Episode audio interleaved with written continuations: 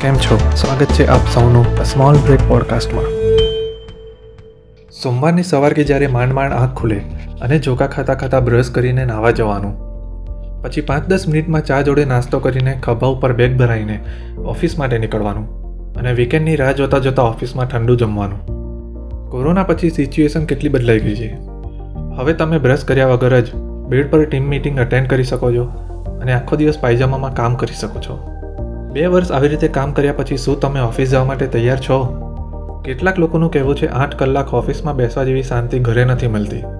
Working વિમેનને તો ઘર અને ઓફિસનું કામ સાથે મેનેજ કરવાનું આવે. ઘણી કંપનીઝ તો પરમેનન્ટ વર્ક ફ્રોમ હોમ કરવાનું પ્લાન કરી રહી છે. કેમ કે તેમની ઘણી જવાબદારી ઓછી થઈ જાય.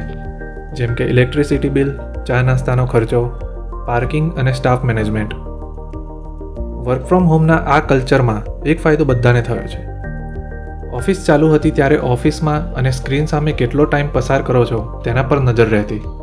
જ્યારે હવે એકચ્યુઅલ કામ કેટલું થયું, તેના પર ધ્યાન રહે છે. વર્ક ફ્રોમ હોમ શરૂઆતમાં સારું લાગે, પણ પછી નીરસ થવા લાગે છે. ઓફિસનું જરૂરી એટમોસ્ફિયર ઘરે નથી મળી શકતું.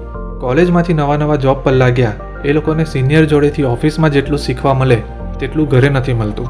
આના સોલ્યુશન રૂપે ઘણા દેશમાં પ્રયોગ ચાલી રહ્યો છે. ફોર ડે વર્ક વીક ચાર દિવસ ઓફિસમાં કામ કરો, પછી ત્રણ દિવસ રજા. આનાથી ઓફિસ અને ઘરની લાઈફનું બેલેન્સ બનશે. ફોર ડે વર્ક વીકના પોતાના ફાયદા અને નુકસાન હશે, એ તો પછી જ ખબર પડશે. પણ એના લીધે તમને એક એક્સ્ટ્રા રજા મળશે. તમે એ વધારાની રજાનું શું કરશો? મોજ, મસ્તી, આરામ, કે તમને ગમતું કોઈ કામ?